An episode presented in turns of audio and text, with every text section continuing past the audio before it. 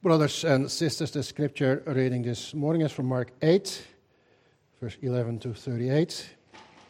And the last verses, verse 34 to 38, they form our text. So let's now read Mark 8, verse 11 to 38.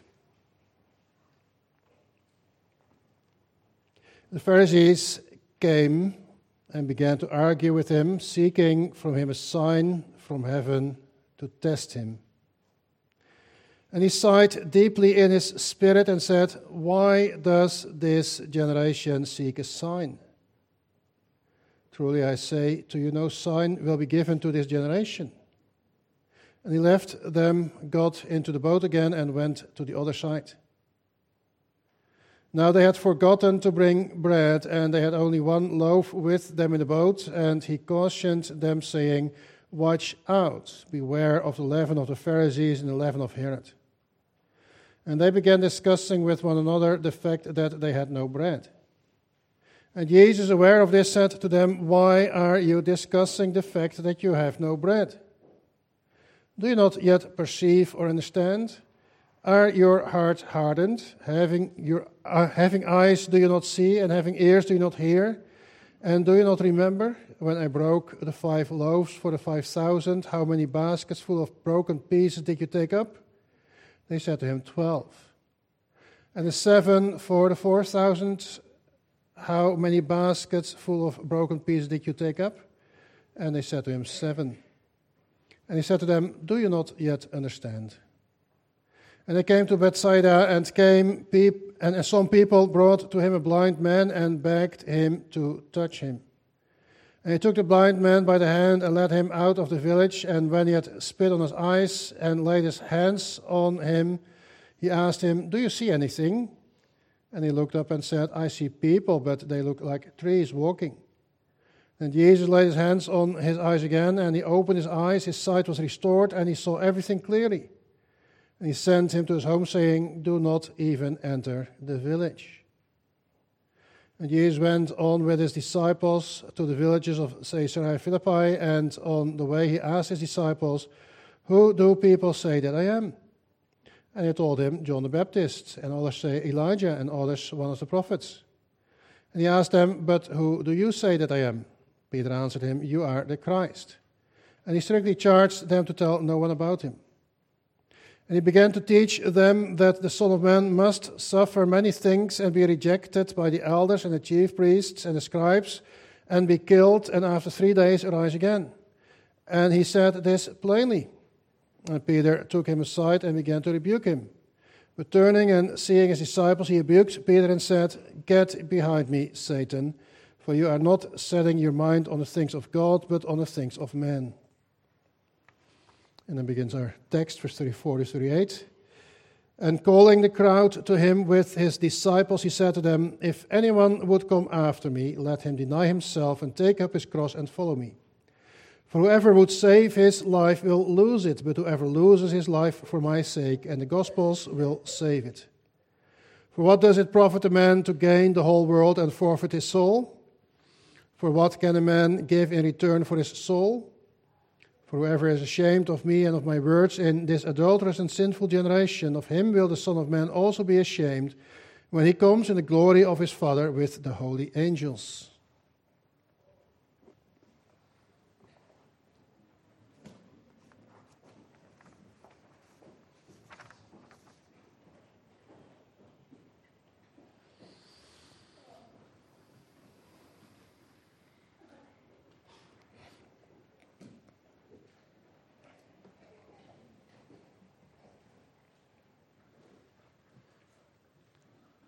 Brothers and sisters, we love the congregation of our Lord Jesus Christ. All over the world, a lot of Christians are suffering, often from persecution. Throughout the history of the church, we see that very often Christians were being persecuted. There were times that things went well, and, and even that the church was the dominant institution in the, in the Roman Empire or later in, in, in the Western countries. But often we also see that even within the church things went wrong and, and those who want to remain faithful were persecuted. We know the example of the Reformation, where it happened on a big scale. And also in other parts of the world, we often learn about church history in, in, in Europe and Western Europe, but in other parts of the world, also in all those centuries, Christians were being persecuted by Muslims, by others. And now again, we see that more and more Christians are being persecuted. People who know what they are talking about, people are watching Christian persecution, they say there has never been a time that there is more that there has been more persecution of Christians than in the past hundred years. Persecution is increasing. If you look at China, if you look at the Middle East, if you look at several countries in Africa, you can follow all the news bulletins that are being sent around by several organizations. And one can wonder why is it that Christians are being persecuted? Doesn't the Bible say that Jesus Christ has obtained all authority? And doesn't he say that, that he is going all over the earth, conquering and to conquer, as it says in Revelation about the white horse, the word of God that is going all over the world? Yes, and that is true. But the Lord Jesus Christ teaches us that all the suffering of Christians, that is not because of the strength of the enemies, but this is because the way God chooses to spread His word. God is using the persecution of the Christians to build His church. And everyone who wants to serve Jesus Christ has to be willing to suffer persecution and so be a Christian. And when the Lord Jesus Christ was explaining this to his disciples, it was still before he was being handed over. And they didn't really understand what was going to happen, even though he explained it to them plainly. Still, they didn't understand. And, and Peter resisted this and he said, No, Lord, you are not going to suffer. We are going to defend you. And, and they were thinking, the disciples were thinking that they, with Jesus Christ, would go on the last march to Jerusalem and obtain a victory a glorious entry into Jerusalem, and then Jesus Christ was going to sit on the throne.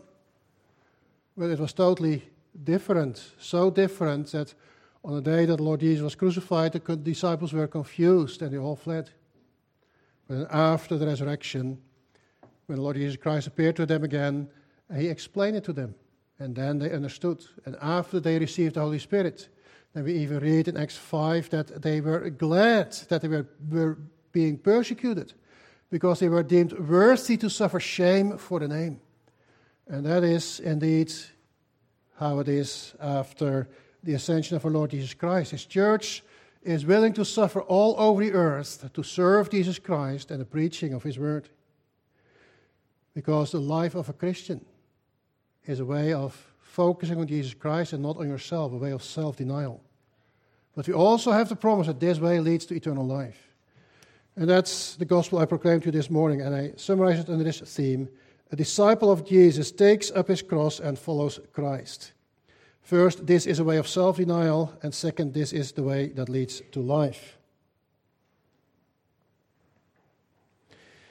In the previous verses that precede our text, there we read that Jesus Christ prophesied his death to his disciples. He was explaining to them what was going to happen. And then Peter did not accept that. Peter rebuked him, and the Lord said to him, Go behind me, Satan, because what you are doing, that is, you are not focused on the work of Jesus Christ, but you're focused on other things. And with that, you're hindering me. Well, that must have been a shock for the disciples. They had, they had followed him, they had given up much for him, they had given up much of their work, later they could return to, to, to the work again, but only partially. But, but they had given up much of their work and, and much of their time and, and much of their energy to follow him. And they loved him. They, at certain times, even expressed that they were willing to give their lives for him. But they meant that they were willing to suffer for a good cause. But they expected, in the end, the ultimate victory, that the Lord Jesus Christ, in the end, despite all the resistance, would go to Jerusalem and, and would get the throne of his father David. But then the Lord Jesus speaks to them that he would, go, would die, that he was going to die. How is that possible? Is the whole movement coming to an end? Is the Lord Jesus giving up? Is he admitting that there is no hope? They refuse to accept it. And we have to try to understand their situation. Often we are so quick in, in condemning people in the Bible because they didn't understand. The disciples didn't understand Jesus or other people. They did wrong, we think. But we have to understand the situation. And the Lord Jesus Himself here has patience with them. How would we respond in such a situation? Well, actually, how do we respond when there is a threat of persecution? Often we get fearful and we try, uh, we're trying to do whatever we can to escape persecution. That is our first inclination. That's also what the disciples did. They said, Well, no, this is not going to happen. The goal is the victory, and that's where we go. And if you have to fight for that, fine. But we are not going to suffer without fighting. And then the Lord Jesus had to explain to them that that is not the way to go. Jesus knows the struggles of his disciples. And they still had to learn a lot. And, and he knew that they wouldn't learn everything while he was still with them. And that the Holy Spirit would come later and he would bring to their remembrance all that he had taught them. And then they would understand. And therefore, he uses this incident of, of Peter rebuking him, he uses this to teach them. After he rebuked Peter in, in, turn, he said to Peter, Go behind me, Satan. Then he uses this opportunity to tell his disciples, Well, this is the way of victory. If anyone wants to follow me, he has to take up his cross. Are the disciples willing to follow him? Are they willing to give their lives for him? Well, then they are also going the way of the cross. Not the way of battle, but the way of the cross. We have to note here that the Lord Jesus speak, does not speak about his cross, that they have to take his cross upon them. He hasn't, speaken, he hasn't spoken about the cross at all here, about his cross. But he speaks about their cross. Christ's crucifixion is not mentioned here. They have to take up their cross. And with that, the Lord Jesus teaches them that true discipleship means the cross. It's the way of the cross.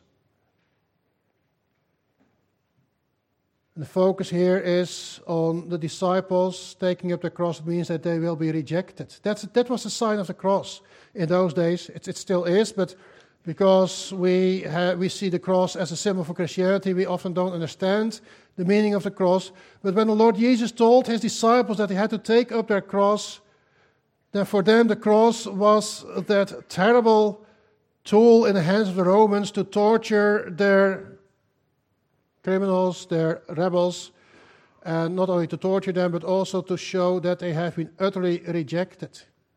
And it was also in the Old Testament when the Lord spoke to Moses and gave his laws to Moses that anyone who was cursed had to be hanged on a tree. And it showed that he was rejected, rejected by men and by God. So when the disciples are being told that they have to take up their cross, that means that they will face rejection. They will be cast out from this world. People will turn against them. People will turn away from them. And that is what they should be willing to suffer. They should be willing to deny themselves. Their self denial is an important part in the life of Christ's disciple. Taking up your cross. That does not mean here that we have to follow the Lord, follow the Lord Jesus Christ in being crucified. The crucifixion of our Lord Jesus Christ was totally different. It was for our salvation. He saved us by being rejected from God and man.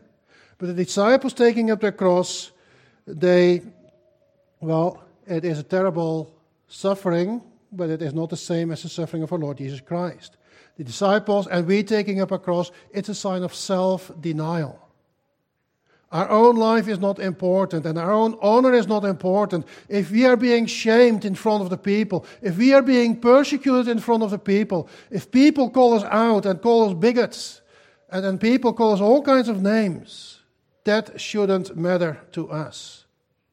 As long as we can speak up for Jesus Christ.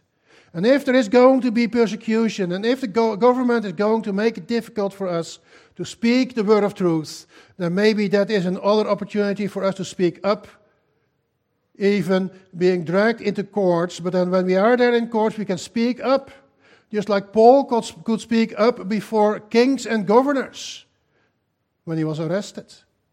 So maybe God is creating for us opportunities to speak up. Well, if that happens, let then not our own freedom, our own honor, our own good name, let it not stand in the way of proclaiming Christ, but let's deny ourselves. Let us be willing to suffer shame for the name, because in that way the gospel can be proclaimed.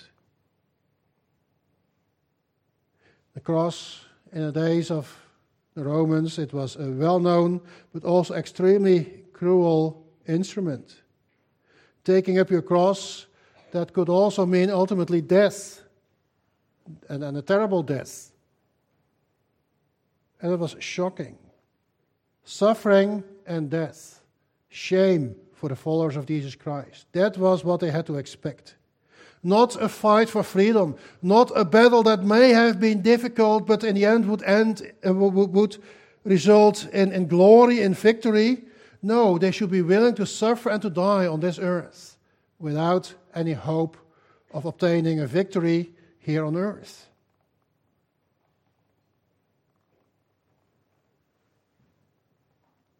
They shouldn't try to save their own lives.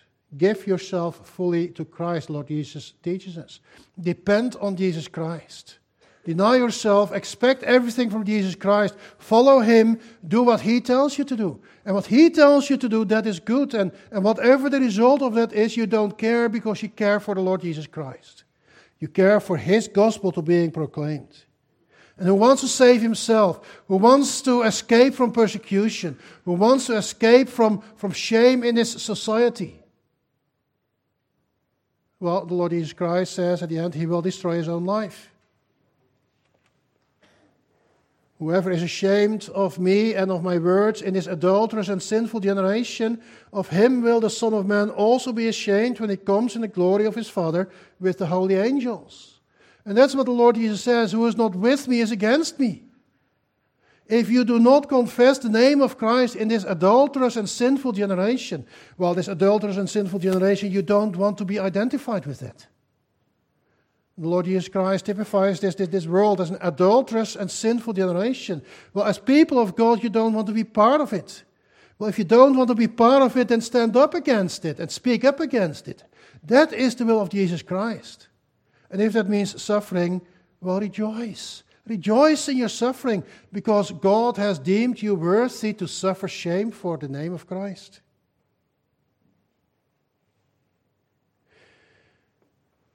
And here again, we see that our old nature must die. We must not put ourselves in the first place. We must be willing put, to put to death every pride, every desire for honor, for glory, every desire for great things in our lives.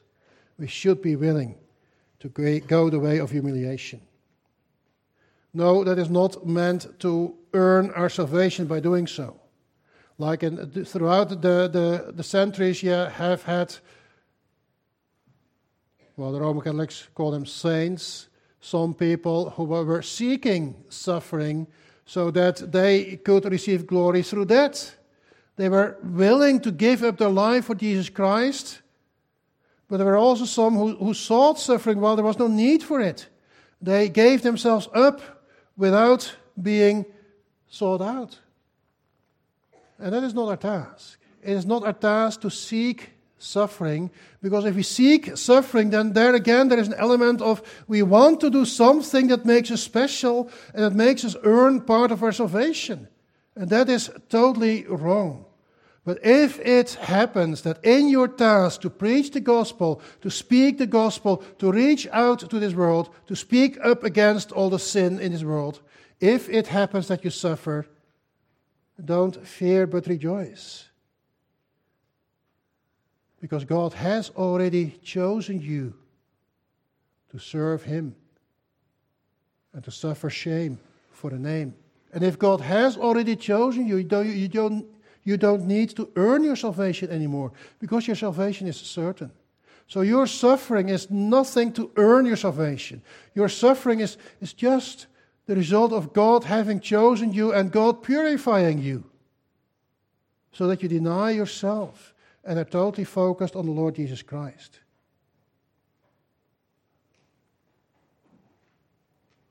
And if that is what we do, Uh, more and more we will notice that we are also being raised to a new life. And more and more we notice that we don't fear this world, that we don't fear those who can kill the body. And more and more we will notice that we long to confess Christ, and we can do so without fear. Oh, yes, I know in the beginning there is still a lot of fear and, and uncertainty and, and angst also for, for, for persecution. But the more you fight against it and the more you let Christ work in you through His Spirit, the more you do speak up, you will notice that the Spirit works in you. So, brothers and sisters, whenever you see things happening and you, and you believe that, that this is wrong, then speak up. When in school you see your, your, your friends, your classmates doing things that are not right, speak up. Certainly among Christians, that, that must happen. But also when you're working and, and you're working with unbelievers and, and you see them doing things that are not right, speak up. The last thing we should do is, is doing the same as they do. We should speak up against them and we should never join them in their evil deeds. And when you're doing that, then, then just wonder why would you fear? Why would you fear? If you see someone else doing something wrong then, and, and speak up, why would you fear? Because you know that God is in heaven and Jesus Christ is seated at his right hand. And if you confess his name, then you have a powerful advocate in heaven God, God's own Son, Jesus Christ, who protects us. If God is for us, who will be against us? But if you're more concerned about your own honor, if you're more concerned on, on short time glory, if you're more concerned about not being seen as an outsider, well, then you may receive glory here on this earth for a short while, but you know that in the long term, Jesus Christ will not know you. When you knock on the doors of heaven and they are closed for you, Christ will say, I don't know you. And it brings us to our second point. This is the way that leads to life.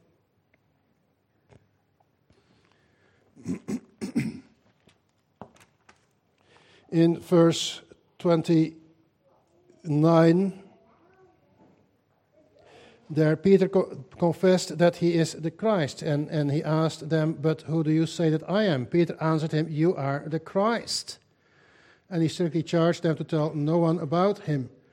But then, right away thereafter, he begins to speak about suffering. Verse 31, he speaks about suffering, the Son of Man must suffer many things and be rejected by the elders. Uh, as, as, Christ, as Christians, we share in the anointing of Jesus Christ.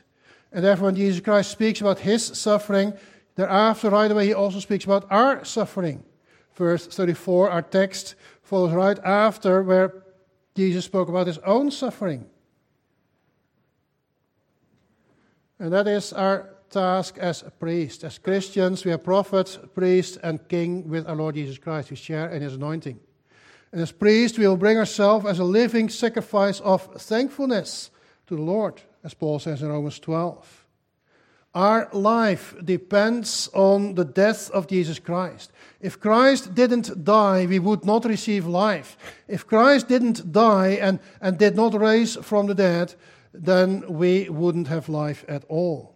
So our life depends on the death of Jesus Christ. The death of Jesus Christ is his sacrifice, the sacrifice which he brings for our sins. But at the same time, as Paul says in Romans 6, through baptism, by faith, we are united with him in his death, so that we will also be united with him in his resurrection.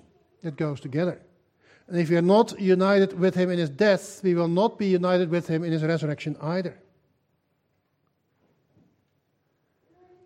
So when the Lord is working in our lives, and if it goes through suffering, then we know that we are being transformed in the image of Christ.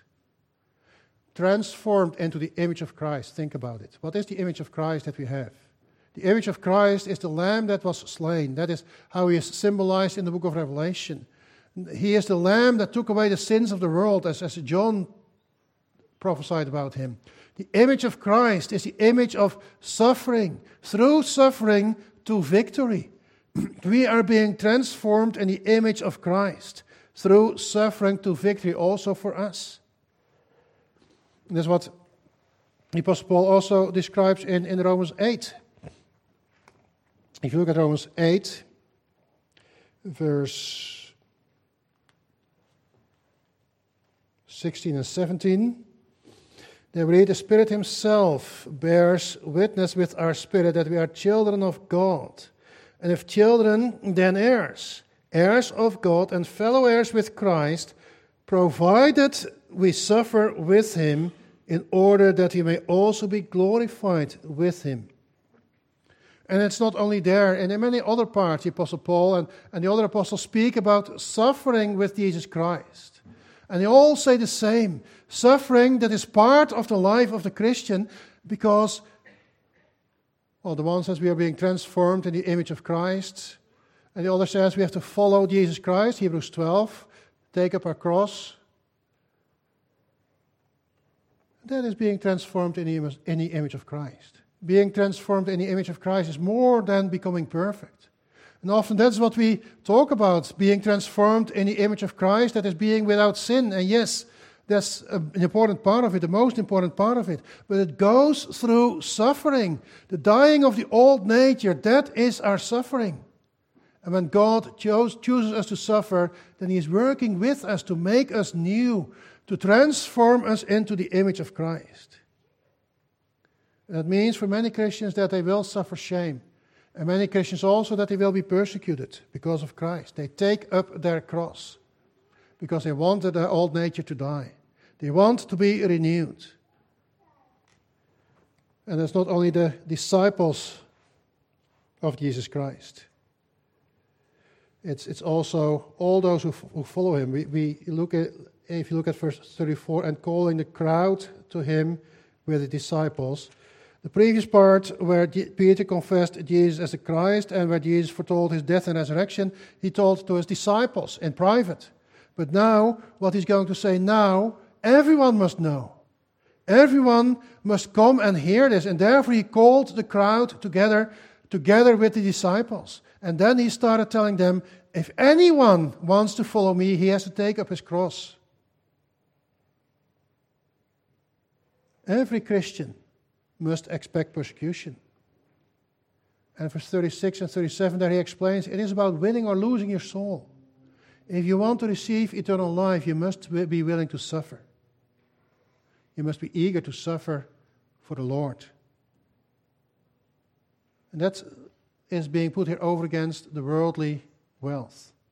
We live in, in a world which is filled with wealth and, and, and sin and, and complacency, and people focus on their own well being, their own glory, people who put themselves in the first place, people who are proud that is the world, full of proud and sin, pride and sin.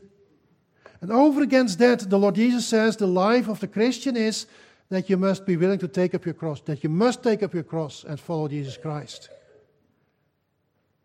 That you say no to the wealth of the world, that you say no to the glory of the world, that you say no to what is important in the world, but that you say yes to Jesus Christ. I believe, I follow you wherever you go.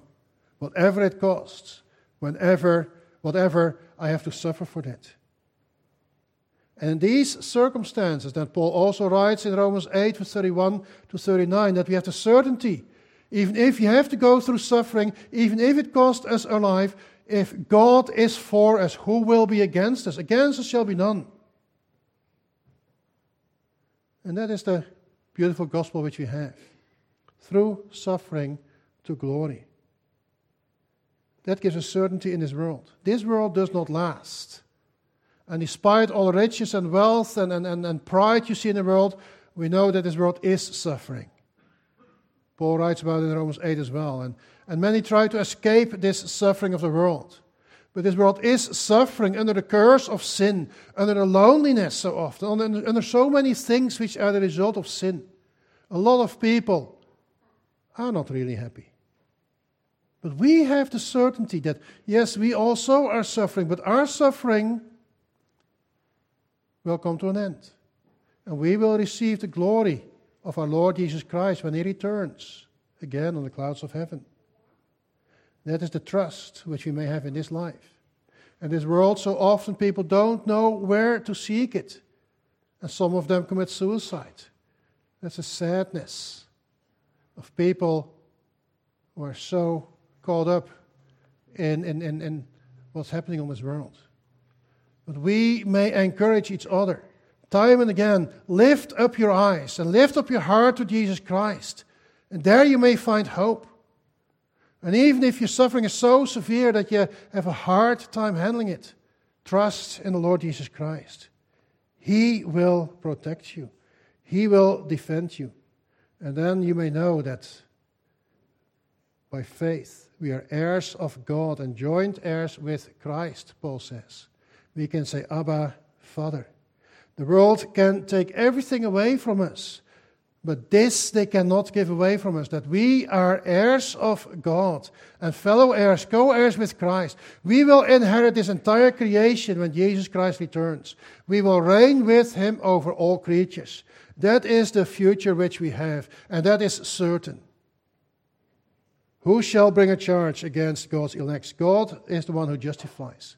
This world can say what they want, but we find rest in God. God will vindicate us, and that now already gives us rest. It will become public on the last day, when before the eye of the entire world, all those who are in Christ are being vindicated, and all those who are not in Christ are being judged. We are certain about God's love for us. Nobody shall separate us from Him. Do we worry about our position in the world then? The threats of the world, also the push of the whole woke and LGBTQI and some more letters movement. Are we worried about our religious freedoms? We don't need to. God protects us. Christ teaches us don't worry. That is part of life. It belongs to life. That's the world in which you live, and you know that. But that's not the end. The end will be glorious this adulterous and sinful generation, verse 38. You don't even want to be part of it. You don't even want to receive honor from them. Christ is the way, the truth, and the life. In Him we find rest. And therefore, brothers and sisters, always, every day again, every day again, follow Him on the way of life. Even if it goes through suffering and death. But you know where the, the way leads. And the Lord in heaven he is there always to protect us and guide us on our ways. If God is for us, against us shall be none. Amen.